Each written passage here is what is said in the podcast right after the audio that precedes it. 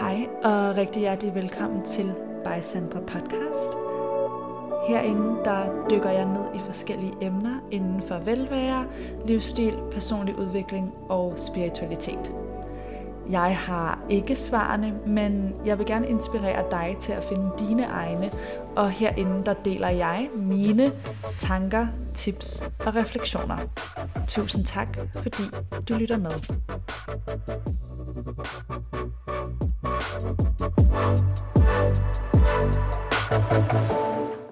kære venner og rigtig hjertelig velkommen til dagens podcast afsnit, som i dag er en sommer- og nørde special. Det var en idé, jeg fik, da jeg ligesom reflekterede over det her generelt med at have ting, man nørder eller går meget op i, eller ting fra barndommen, man holder fast i. Og derfor så, øhm, ja, så vil den første del af afsnittet være ligesom en overordnet snak, lidt storytime om mit forhold til emnet, som i dag er Harry Potter og så også nogle generelle sådan, takeaways omkring det her med, når, hvad giver det os at have ting fra barndommen, og ja, at nørde noget sådan helt generelt set.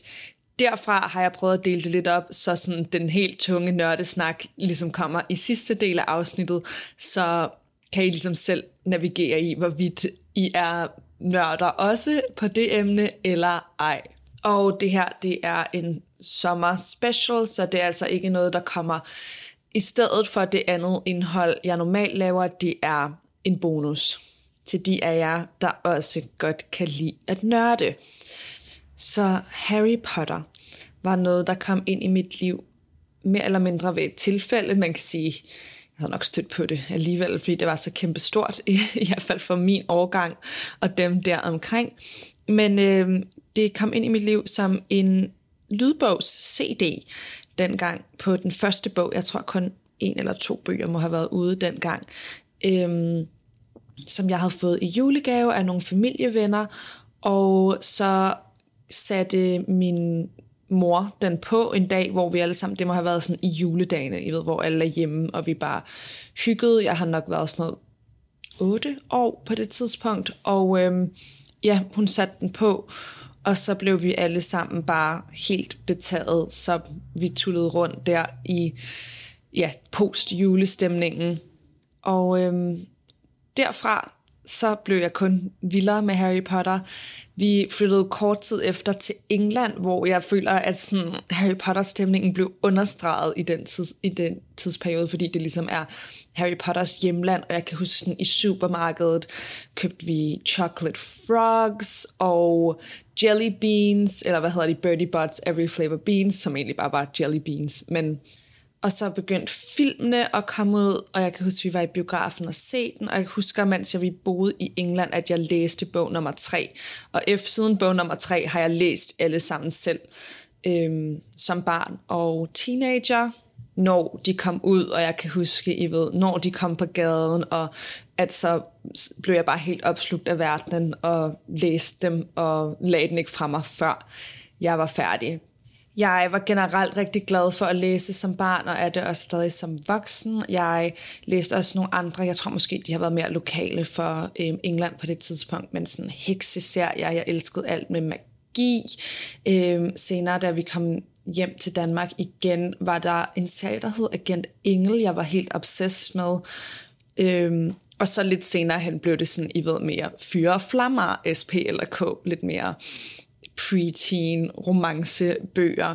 Øhm, men der har altid helt sikkert været en stor kærlighed for det magiske, og der er Harry Potter jo bare et af de mest kendte, elskede og jeg vil sige velskabte, eller gennemførte, gennemførte det ord jeg lidt efter, universer, vi har i den genre. Det er en historie om det gode versus det onde. Det er en historie om venskab, det er en historie om kærlighed og familie, og jeg elsker den. Øhm, siden da, så har jeg læst, jeg har lyttet den utrolig mange gange nu. Ja, som I kan høre, så har jeg jo boet i England som barn, hvilket gør, at jeg har næsten altid, udover, jeg tror faktisk den første lydbog, jeg fik var på dansk, men ellers har jeg altid læst og set på engelsk, hvilket også er derfor, jeg primært vil referere til ting i Harry Potter-universet på engelsk. Jeg ved, meget af det har jo der sit eget sprog, eller ikke sit eget sprog. Meget af det har jo andre oversættelser på dansk, men det håber jeg, I lige kan bære over med, fordi det er ikke dem alle, jeg har helt styr på. Men det har simpelthen været min støtte, og at lytte til dem. Øhm, den udgave, der med Stephen Fry, jeg synes, han er en fantastisk oplæser, har altid været min ultimative komfortunderholdning.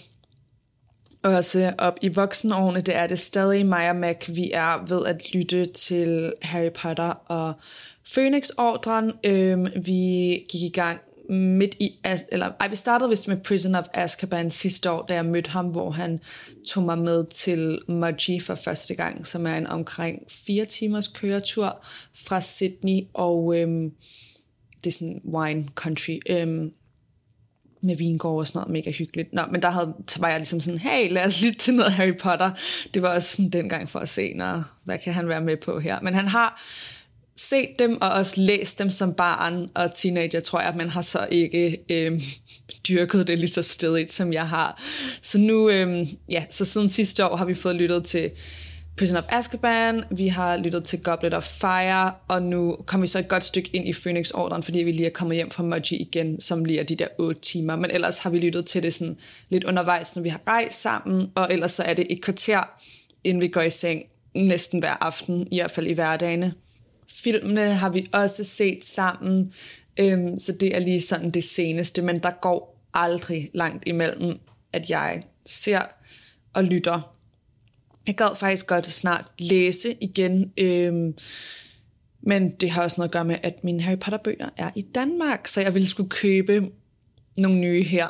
Det vil jeg selvfølgelig godt kunne gøre. Det kan være, at jeg falder over dem i en øh, genbrug eller et eller andet, så kunne jeg godt finde på at gøre det snart, fordi det er bare så hyggeligt men det er totalt min go-to, når jeg rejser. Jeg ser også tit Harry Potter-film på flyet, fordi det, det der, det er sådan, jeg ved, jeg altid kan se det her. Jeg er sådan en, jeg elsker at se de samme film mange gange. Det er sådan rart for mit nervesystem nogle gange bare at vide, hvad der kommer. Så der er aldrig langt imellem mig og noget Harry Potter i dag. Men øh, det var en lille intro til det. Så kan man sige, det her med generelt at nørde noget, eller holde fast i noget fra barndommen. Det har personligt givet mig, også fordi Harry Potter-universet er så magisk, men det har ligesom, jeg tilladt mig at holde fast i de værdier, og jeg synes, bøgerne, man kan sige, der er flere ting, der med moderne øjne måske er sådan lidt outdated nu, men grundlæggende har de jo nogle rigtig gode budskaber omkring venskab, omkring ja, det gode og det onde, og nuancerne derimellem, og det er bare en fantastisk fortælling, og jeg synes, det er fedt at have noget fra min barndom, som jeg ligesom har vokset op med. Jeg tror også, at det der er meget specielt for mange af os, der er specifikt omkring øhm, den her alder. Jeg er 96'er for reference, men det er, at vi har været børn, da de første Harry Potter-bøger kom ud, og så er vi sådan vokset med karaktererne i takt med, at temaerne og historierne er blevet mere voksne og mere seriøse. Og det gør jo bare, at noget bliver, hvad kan man sige, endnu mere relevant for en, end hvis nu man har læst dem alle sammen som 18-årig. Der er jo også yngre og nyere Harry Potter-fans, øh, som kommer med, men øh, ja, jeg må sige, jeg er glad for, at jeg har fået lov til at opleve det in real time. Og nu får det jo snart en reboot, men det skal jeg nok tale senere om, når jeg kommer ind i de nørdede ting og svare på nogle af de spørgsmål, jeg har fået fra nogle af mine mednørder. Først vil jeg lige gå øh, tilbage til det her tematik med ligesom at, ja, nørde, fordi det er noget, jeg altid selv har gjort, altså sådan, sådan jeg var lille. Jeg, jeg kan aldrig bare lide noget lidt, sådan, hvis jeg kan lide det, kan jeg lide det virkelig meget, og så sidder jeg og læser om det, ser YouTube-videoer om det. Sådan, jeg elsker at lave en deep dive, og øhm, det er en side af mig selv, jeg nogle gange har været lidt pinlig over, fordi at jeg nørder og bliver obsessed, og jeg har måske nogle gange fået at vide sådan, ej, hvorfor går du så meget op i det, eller sådan, hold da op. Øhm, og men, men det er noget, jeg har lært at embrace, også fordi jeg synes selv, det er så freaking bedårende, når nogen har det der lys i øjnene, og bare elsker at nørde og fortælle om noget. Sådan, det er næsten lige meget for mig, hvad det er, men når jeg kan se, at folk går ind i den der energi, hvor at de har en eller anden helt vildt nørdet interesse eller hobby, eller noget, de brænder for, så synes jeg simpelthen, det er så sympatisk og sødt, så det øver jeg også mig selv i at møde mig selv i at se, at sådan, men det er sgu da cute, at jeg går så meget op i det. Og sådan nogle gange tidligere, hvis, jeg hvis nogen har haft sådan en øhm, løs discussion om Harry Potter, og sådan lige lavet, som om jeg ikke udmærket vidste navnet på nogen, eller hvilken spell det var, eller sådan kunne alle detaljerne i historierne. For jeg vil virkelig sige, jeg kan meget, rigtig meget. Altså jeg ved mere, end I tror. Viden og nørderi om Harry Potter-universet. Mac, han var sådan den anden dag, da vi var i bilen, og han stillede mig endnu et spørgsmål, som jeg bare svarede på, og ligesom endda gik i dybden med, nu tror jeg, det var et eller andet med, hvordan ministeriet fungerede. og så var han bare sådan, wow, imagine if you applied this to something else. Men ved I hvad, det er den her viden, min hjerne vil øhm, holde på, så således er det. Men i hvert fald her med en opfordring om at give plads til den nørdede, til den barnlige side af dig selv. Og måske der er nogle af jer, der har haft lagt noget fra jer, som I kunne få glæde af at kigge på igen med voksne øjne, og ligesom tillade jer selv at gå ind i det rum, hvor tingene gerne må være lidt magiske. Nå, nu vil jeg komme til nørdedelen, hvor vi skal snakke nogle potentielt kontroversielle holdninger, jeg har til forskellige ting i Harry Potter-universet, mine favoritbøger og film, og så svarer jeg på en række spørgsmål, jeg har modtaget på Instagram. Så hvis du er inde i Harry Potter-universet, så er resten her for dig. Og hvis du ikke er, så kan det godt være, at det bliver en lille smule abstrakt og svært at følge med i. Okay, men først og fremmest, så er min favorit bog og film, den jeg ultimativt har læst og set flest gange, det er Prisoner of Azkaban. Fangen fra Azkaban på dansk, går jeg ud fra, den bare hedder. Ej, det er jeg næsten sikker på. Men der er et eller andet ved den, og jeg ved godt sådan kontekstuelt i forhold til serien, så stikker den faktisk ud, fordi det er den eneste, der ikke rigtig bygger på det her Voldemort-tema. Øhm, men har den her, den har sin egen storyline med Sirius Black. Men jeg tror, at grunden til det er min yndlings, øh, eller den, jeg har set flest gange, jeg, jeg vil sige, de sidste er selvfølgelig også altid på en eller anden måde ens, min yndlings, vil jeg sige, og det tror jeg, at det er for de fleste, fordi det er de mest emotionelle. Det er ligesom slutningen på det hele. Men, men der er et eller andet ved Prison of Azkaban, som bare rammer hver gang. Og jeg tror, det er fordi, den ikke er for farlig på en eller anden måde. Øhm, nu ved jeg godt, at folk har forskellige holdninger til, hvad der er uhyggeligt. Men for mig det er sådan de sidste øh, film, sådan der, de er mere intense at se, også emotionelt, og de tematikker der oppe, hvor Harry Potter og Prisoner of Azkaban, når jeg lytter, læser eller ser den, så kan jeg bare få lov til at være et barn eller en teenager igen, og det er, den er lige tilpas det, den skal være. Det er også der, hvor de ligesom, de er ikke helt små børn mere, for jeg synes selvfølgelig også, der er noget hyggeligt over de to første, øhm, især filmene er mega cute, men jeg tror, I forstår, hvad jeg mener, hvis jeg siger, at de sådan to første film, de er mere børnefilm, og så er den her ligesom den, der skiller mellem, at de, og sådan hele æstetikken bliver mørkere lige i filmene, tematikken, de det ældre. Øhm, ja, jeg elsker den bare, det er som om, der er en særlig humor, der i hvert fald især i filmen, øhm, det må være noget med ham, der har instrueret den. Det hele har lidt fået et nyt look, og jeg elsker den hver gang. Det er bare en god historie. Vi har tidsrejse, vi har en ond person, der viser sig at være god. Vi får introduceret, ja, series. Jeg synes, det er vildt sjovt, hver gang de har øhm, divination-undervisning med Trelawney. Så det er sådan, fra et favoritperspektiv, den jeg ultimativt altid vender tilbage til, den jeg har beskæftiget mig allerflest gange med. På anden pladsen må jeg sige, at øhm, Halvblodsprinsen, Half-Blood Prince, er den elsker jeg. Især filmmæssigt, så synes jeg, der er et eller andet ved de to, der minder om hinanden. Jeg tror ikke det samme øhm, director, men men der er et eller andet for mig, hvor de minder om hinanden, og sådan humormæssigt, aesthetically, i bogen, der elsker jeg, når de skal på den her rejse ind i Voldemorts barndom. Der kommer også på en eller anden måde for mig et psykologiaspekt ind i det, i sådan om, hvorfor er folk, som de er, og øhm, opvækst og alt det her. Den, jeg beskæftiger mig mindst med, er faktisk Phoenix-ordren, den vi er i gang med nu, fordi at jeg næsten ikke kan rumme Umbridge nogle gange. Jeg synes, hun er så frygtelig, og passagerne i bogen er altså ret lange nogle gange. Øhm, ja, ja, der har læst og lyttet will know, og jeg nogle gange, også når jeg har lyttet til den alene, fordi Max skal høre det hele, så lytter vi til det hele, men jeg skipper seriøst undervisningen og det der med hende, for jeg, sådan, jeg kan godt plottet, jeg kan ikke lytte på denne kvinde mere. Hun er bare så strid hun er så strid. Så det er faktisk den simple grund til, at den, hvis jeg skulle sådan vælge en least favorite, er det nok den på grund af det, men der er så mange andre ting, jeg elsker ved den. Jeg elsker, når de laver Dumbledores Army, og sådan den her nærmest modstandsbevægelsesstemning. øhm, jeg elsker alle sammen, så når jeg siger, at der er en, der er min mindst favorit, og en, der er min favorit, så er det ja, med det perspektiv på.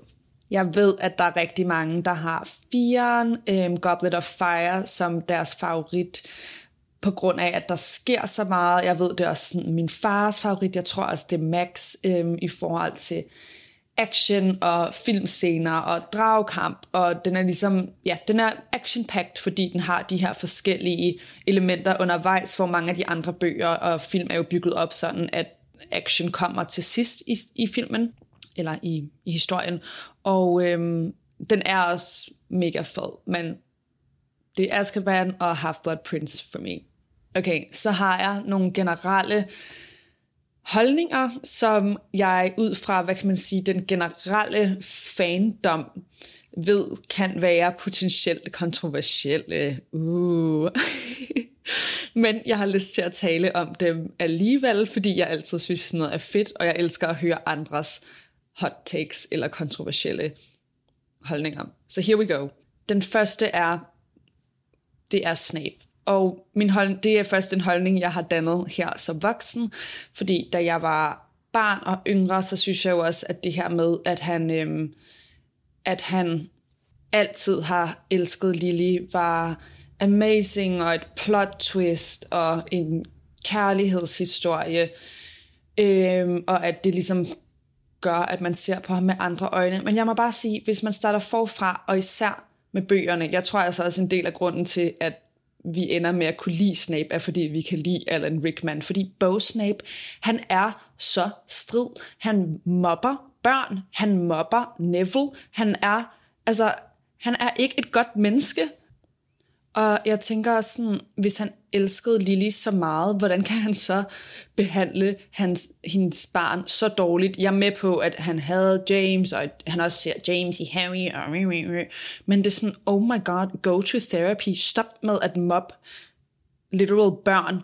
Og øhm, ja, det er også, ja, hvad vil hun ikke sige, hvis hun kunne se, hvordan han behandlede hendes gode ven, som ja, så åbenbart også øh, var forelsket i hende, men de var jo venner, altså var så nederen over for hendes barn, det ville hun det vil hun jo aldrig ønske, så jeg har det sådan, når hvis det ultimativt er kærlighed, vil man så ikke handle ud fra, øh, hvad den afdøde, du elskede, højeste og reneste bedste vil være, og det vil altså være at passe på deres barn, og ikke at gøre deres liv så miserabelt som overhovedet muligt.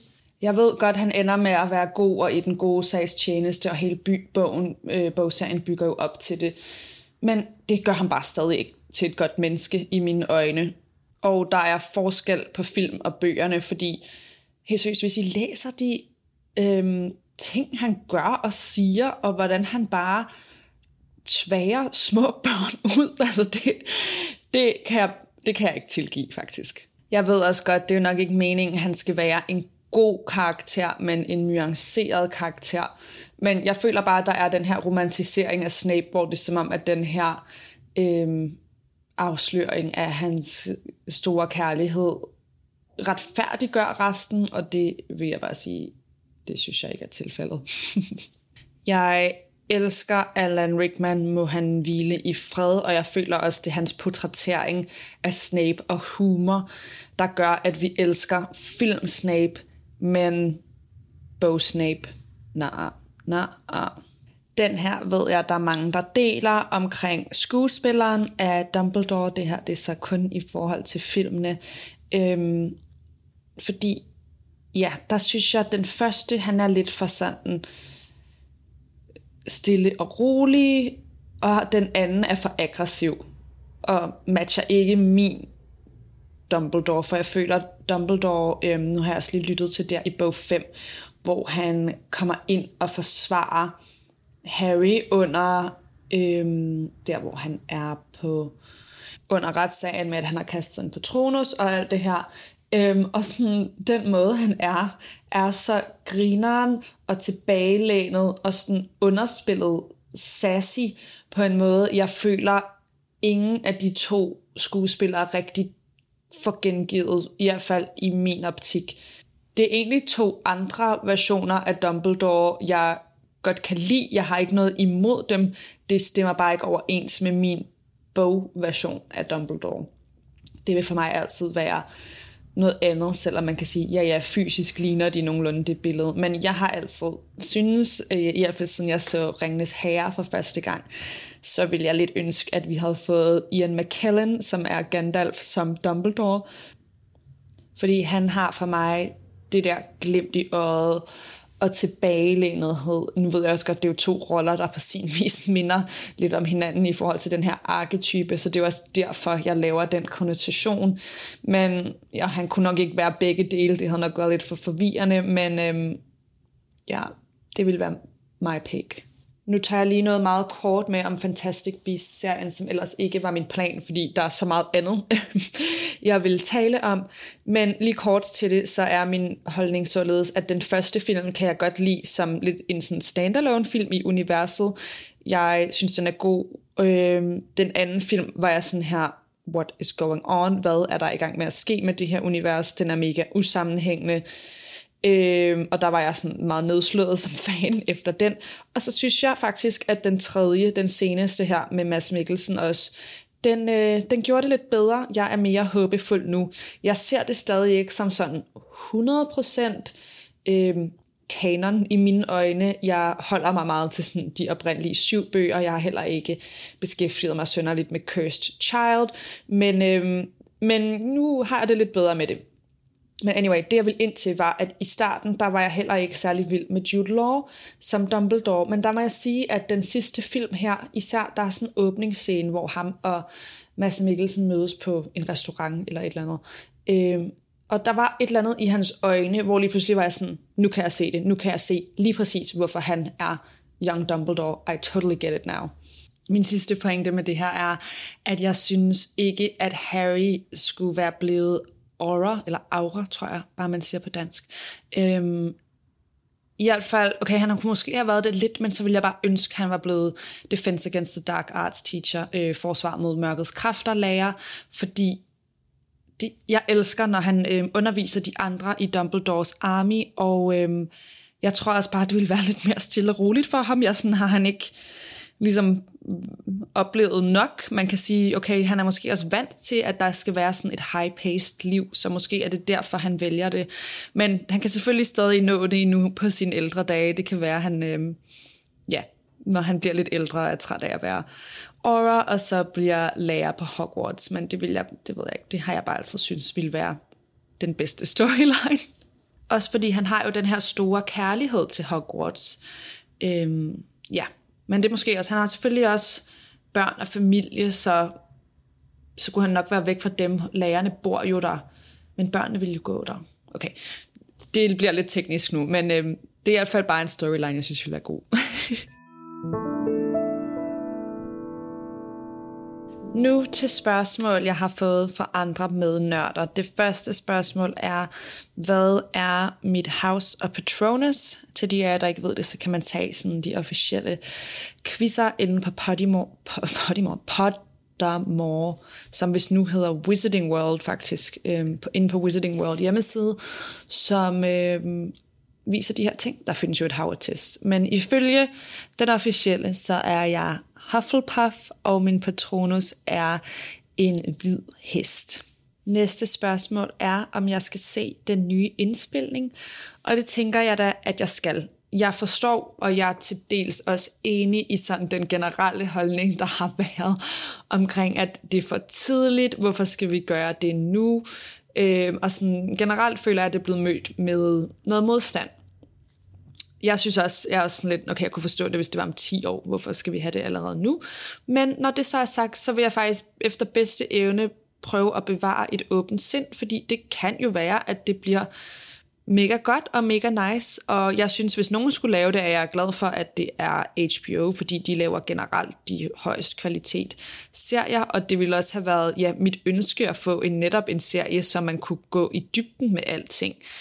Jeg, ja, jeg vil se eksekveringen, øh, før jeg bedømmer det i hvert fald, og øh, håber for det bedste, men øh, er også lidt skeptisk, ligesom de fleste andre. Men det tror jeg også, når der er noget, der har for så mange betydet så meget, og som vi har et særligt forhold til. Så, øh, så ja, så det store sko at fylde.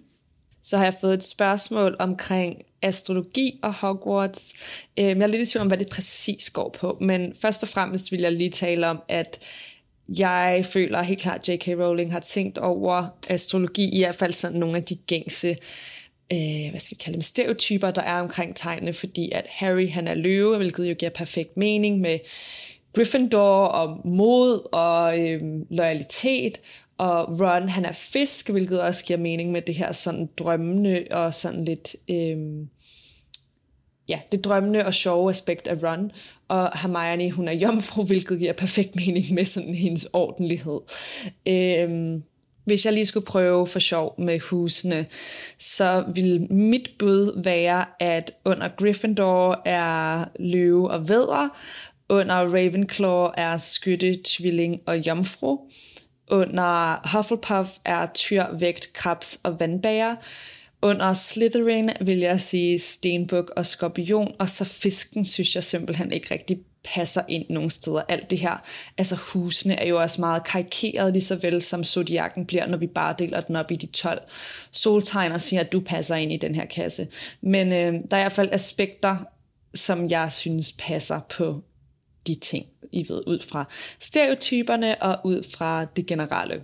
Næste spørgsmål er min yndlingsscene i film og bøger, og der har jeg øhm, taget med ultimativt den filmscene, der altid rører mig mest. Den har gjort til siden jeg så den sidste film for første gang. Der er et eller andet ved musikken i den sidste kampscene, og det er der, hvor at øhm, McGonagall laver sådan en besværgelse, hvor at der kommer nogle statuer, og hun siger noget med sådan, protect the castle, det er lige inden Battle of Hogwarts skal til at, øhm, nej, ikke mig, der bliver rørt, øh, altså, øhm, skal til at forekomme, der rører mig utrolig meget hver gang, og jeg kan huske første gang, jeg så det, øhm, jeg vidste jo godt, hvad der skulle ske, for jeg havde læst bogen, men det er sådan det symbolske i Hogwarts, der bliver smadret, og at de skal beskytte det, det for mig sådan symboliserer så stor del af min barndom og magi, øhm,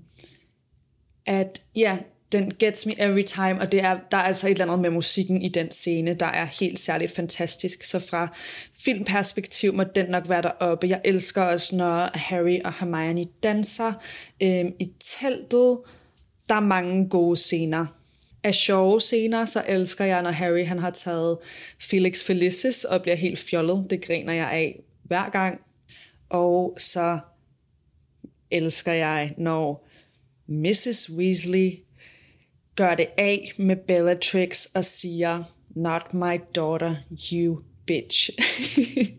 Der er en deleted scene, jeg også jeg virkelig ikke forstår, hvorfor de har deleted, fordi jeg synes, den er fantastisk. Øhm, I, hvis I googler Harry Potter and the Half-Blood Prince, Snape's Choir, øh, som i kor, så er der simpelthen den mest stemningsfyldte, smukke, amazing scene, som jeg elsker. Jeg kigger nogle gange, ja, nogle gange slår jeg bare den her scene op og sådan ser den for sig selv, for jeg synes, den er så great. Jeg har også stoppet filmen og sat den ind, fordi jeg synes, den skal være der nu hvor jeg lige ser det højt, så er der faktisk noget, der siger mig, jeg ved ikke, om det er noget, jeg bare har læst i et kommentarfelt, at grunden, grunden til, at de valgte ikke at tage den scene med, er, at den, øhm, at den ligesom indikerer, at der skal til at ske noget, altså fordi i bog 6, det er der, hvor Snape ender med at øh, slå Dumbledore ihjel, og at der er noget i Alan Rickmans blik, eller han måde at spille, hans måde at spille på i den scene, der, øhm, der sådan afslører for meget. Det føler jeg, jeg har læst et eller andet sted, men jeg ved ikke, om det er rigtigt. Men virkelig, hvis I ikke har set den her, og så må jeg bare sige, at I skal gøre det. Det er en kæmpe, kæmpe anbefaling. Næste spørgsmål er, hvem er min yndlingskarakter?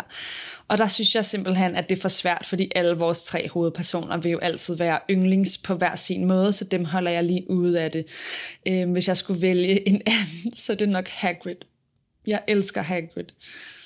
Jeg var så rædselslagen for, at der skulle ske ham noget i den sidste bog, fordi I ved, han er sådan en, hun godt kunne finde på at have gjort det af med, forstår jeg, hvad jeg mener, og det havde jeg bare overhovedet ikke kunne bære, men thank God, øhm, at vi fik lov til at beholde Hagrid, men ja, jeg synes bare, han er en god karakter. Han er både mor og far i en, han er også lidt comic relief undervejs, og så det er ham, der jo tager Harry med ind i den magiske verden og introducerer ham til det, så på en måde føler jeg også, det er ham, der har introduceret mig. Så har jeg fået et spørgsmål om mit hadship og mit favoritship. Og med ship, der refereres der til sådan personer, man shipper sammen, det vil sige, vil ønske var i relation eller i par normalt inden for sådan mere fanfiction-verden, og der må jeg sige, det er ikke en verden, jeg overdrevet meget inden i, hvilket jeg faktisk lidt har fortrydt på baggrund. Jeg har også overvejet, at det er for sent, fordi jeg kan fornemme, at der er noget spændende, især der er en, øh, jeg tror det er den, der hedder The Marauders, hvor at det er en prequel, altså det, det drejer sig om James og Lupin og Sirius og Peter, går jeg også ud fra, øhm, da de var unge og var på Hogwarts, og det er noget, jeg altid har ønsket, at J.K. Rowling skrev. Jeg sådan, ikke for noget, men hvorfor laver vi Fantastic Beasts, når vi kunne lave en prequel, eller vi kunne lave den første troldmandskrig. Øhm, men sådan er der så meget, kan man sige. Og jeg ved, at det er meget, meget stort, især blandt den sådan nyere generation af Harry Potter-fans. Men jeg har ikke selv dyrket det, og nogle gange har jeg også set nogle lidt underlige ting omkring det, og sådan nogle underlige sammensætninger, og øh, hvor at Harry Potter også nogle gange bliver seksualiseret, hvilket for mig, det er to ting, der bare skal holdes helt adskilt. Det er et sådan et børneunivers i den forstand, at jeg behøver, at jeg ønsker ikke at beskæftige mig for meget med øh, sex, når jeg beskæftiger mig med Harry Potter, faktisk overhovedet ikke. Men det er jo smag og behag.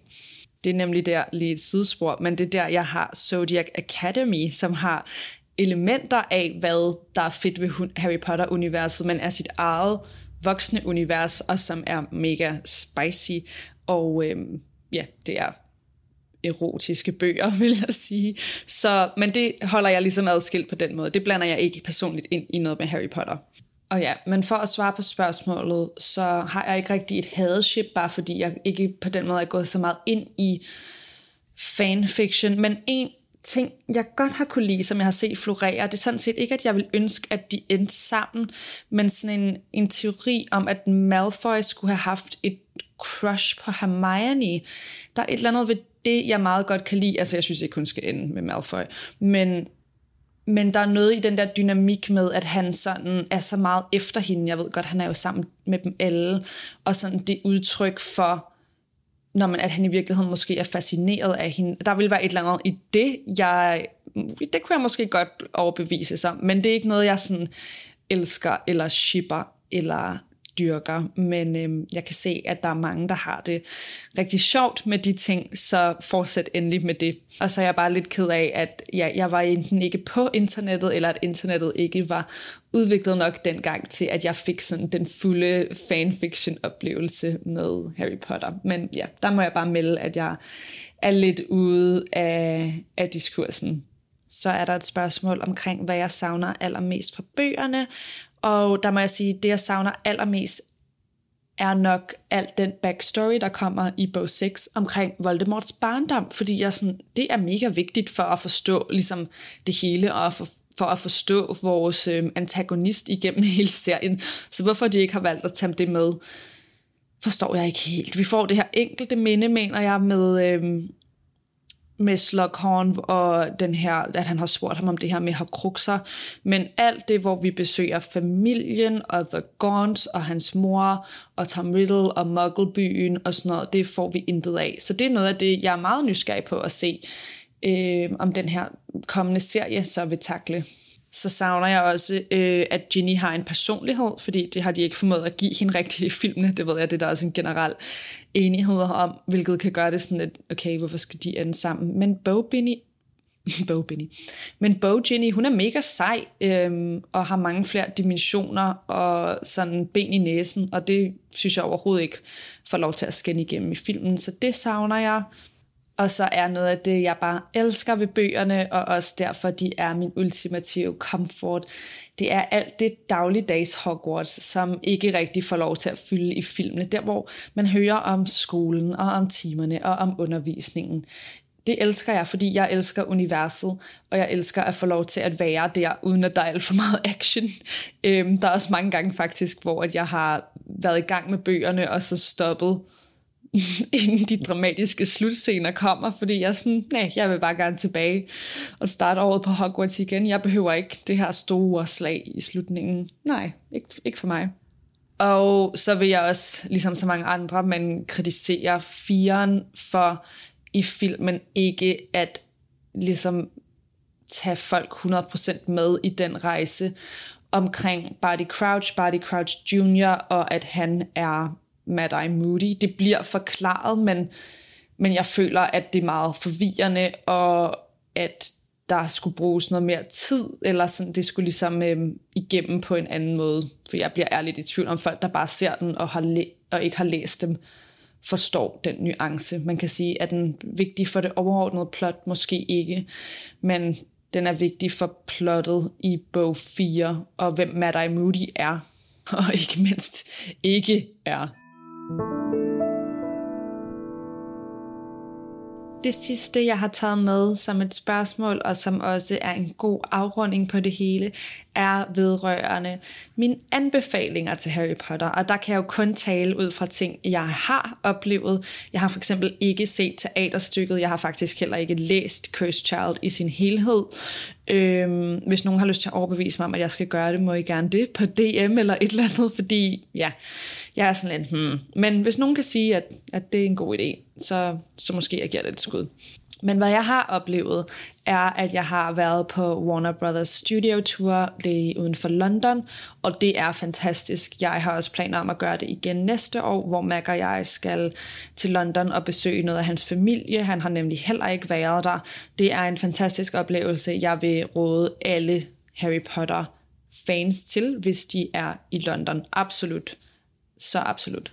Så har jeg været i Wizarding World, øhm, parkerne både i Florida og i LA, og kan anbefale begge. Den i Orlando er vist nok den største. Jeg ved, der er også en i Asien et sted. Øhm, faktisk lidt i tvivl om, hvor jeg vil gerne undersøge det, fordi vi har også planer om at rejse rundt i Asien næste år. Så det kunne da være, at jeg lige skulle planlægge efter det. Men jeg elsker at være der. Jeg elsker også rusjebaner. Det er noget, jeg føler faktisk passer dårligt til min overordnede personlighed, men jeg tror, det er noget, der kommer så af dengang vi boede i USA, og at min far elsker rusjebaner og altid har taget mig og min lillebror med. Så ja, jeg elsker vilde rusjebaner, og der er mega mange gode vilde rusjebaner i Harry Potter-universet, Hogwarts... Øhm, Hogwarts rusjebanen er mega sjov, og man er sådan i en kuffert og kommer igennem alt muligt. Der er en med sådan de to drager, hvor man vender på hovedet, sådan lidt dæmonenagtigt. Jeg elsker det. Og så kan du jo også købe alverdens overpriced merch og tryllestave og snacks. Og det er fantastisk sjovt. Jeg har selvfølgelig også været på King's Cross ved, øhm, ved vognen, der er sat ind i væggen. Jeg har været på det slot, hvor noget af det er filmet. Altså det er nogle meget få scener, jeg mener fra den første film, blandt andet Quidditch-scenerne er filmet der. Det var, altså, det var ikke noget, vi sådan rejste efter. Det var fordi, det alligevel var i nærheden af et sted, vi var i England, da vi besøgte øhm, familievenner, efter vi var flyttet derfra. Men sådan, hvis I kommer forbi do it, det er altid sjovt at se steder, hvor det er filmet, synes jeg. Det var det sidste spørgsmål Tusind tak for gode spørgsmål og input, og for at give mig lov til at nørde max ud sammen med de af jer, der også gør det. Jeg håber, at øh, I synes, det var hyggeligt at lytte til, og det var sjovt for mig lige at sådan prøve at gøre noget andet, der stikker lidt uden for det sædvanlige format, og så også bare en kærlig reminder om, at øh, husk på magien, der findes i barndommens interesser og hobbyer, og prøve at tage den med ud i voksenlivet. Tak fordi du lyttede med til By Sandra Podcast. Du kan finde mig inde på Instagram under snabelag Sandra Viller, og det er Viller med W og to eller. Hvis den her episode inspirerede dig, så vil jeg vildt gerne høre dine tanker. Og hvis du vil støtte mig og podcasten, så kan du for eksempel dele det her afsnit med en i dit liv, som du tænker vil have godt af det. Du kan også dele det på dine sociale medier, tagge mig, så jeg kan se, at øh, det lytter med. Og jeg vil også altid gerne høre dine tanker i min DM. Jeg har også en Facebook-gruppe, der hedder By Sandra Viller, og på min hjemmeside sandraviller.dk, der kan du signe op til mit nyhedsbrev, så sender jeg flere tanker og tips direkte til din indbakke. I hvert fald, tusind tak fordi du var med. Jeg håber, du vil være med igen næste gang.